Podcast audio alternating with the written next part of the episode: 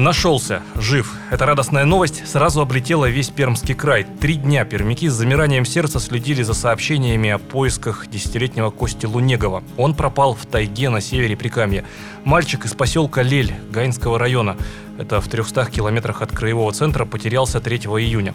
На его поиски вышли сотни полицейских, пожарных, лесников, волонтеров. Поиски осложнялись заболоченной местностью, отсутствием связи в районе.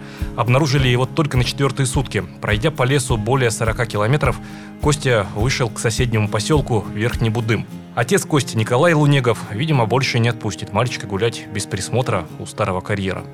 Они не в лес пошли, они по дороге пошли. Потому что там карьер старый есть. Вот они пошли на этот песчаный карьер. Еще с этого песчаного карьера у нас старая дорога есть, сюда, в поселок идет. Но она заросла уже, ну, зарастает лесом.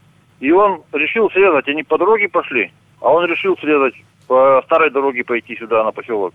Ближе чуть-чуть, по той старой дороге. Вот он зашел туда в лес и потерялся. Вчера, видать, не понял, потом понял, вот, он ходил вместе с велосипедом там по лесу. А потом, видать, понял, что потерялся, велосипед бросил и, и ушел в другую сторону. Пацаны пришли сами полпятого вечером уже. Пришел он, не пришел.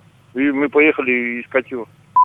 Я просто испугался и все шел, шел и шел вперед, рассказал мальчик. Ребенка осмотрели врачи, его отправили в районную больницу, а затем в Пермь, в детскую краевую больницу.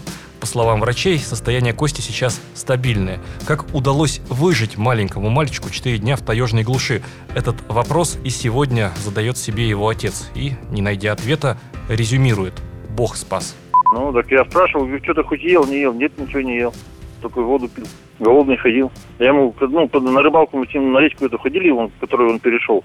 Э, говорил, что вот по речке можно сюда, как типа домой прийти-то. Здесь по течению, вот. А так больше такому он ничего не обучался. В лес один никогда не ходил. Он на речку, я ему, это, удочка у него есть. Сходить и, по, порыбачить. Нет, один, один говорит, я не пойду. Он один боялся ходить, он один не ходил никогда. А тут он взял и ушел. Ну, получается, Бог хранил его, так что ли, выходит? Видать, так. Птичек.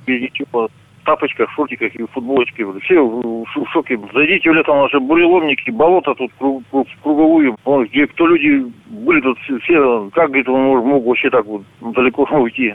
Волонтеры прочесывали лес возле поселка Лель по квадратам, осматривали каждый участок. Но Костя ушел намного дальше и самостоятельно вышел на большую землю. По большому счету, это, конечно, чудо, что ребенок остался невредимым после такого вояжа в тайгу, считает председатель Высшего совета Российского союза спасателей Алексей Дударев. С одной стороны, это чудо, с другой стороны, мы знаем э, и другие примеры, когда и двухлетние дети выживали по двое-трое суток в тайге. Это было и недавно, кстати, вот буквально на днях в Башкирии точно так же вышел мальчик из леса. Э, на самом деле это чудо того, что дети, вопреки природе, справляются с такими трудностями. И самое страшное, что это попустительство взрослых и родителей, когда ребята одни остаются без присмотра, таким образом плутают, попадают в лес, испытывают катастрофические моменты для своей психики, для своего здоровья.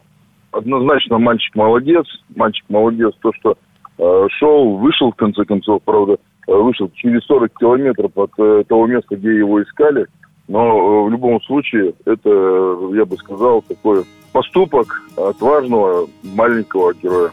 Случай с Костей не первый в Пермском крае, но такого долгого блуждания в тайге не было. Из свежих примеров, когда дети потерялись в лесу, можно вспомнить 2018 год.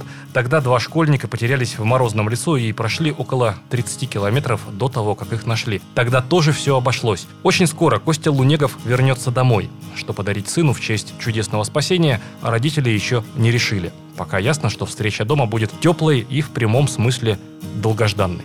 Ярослав Богдановский, Татьяна Захарова, радио «Комсомольская правда», Пермь.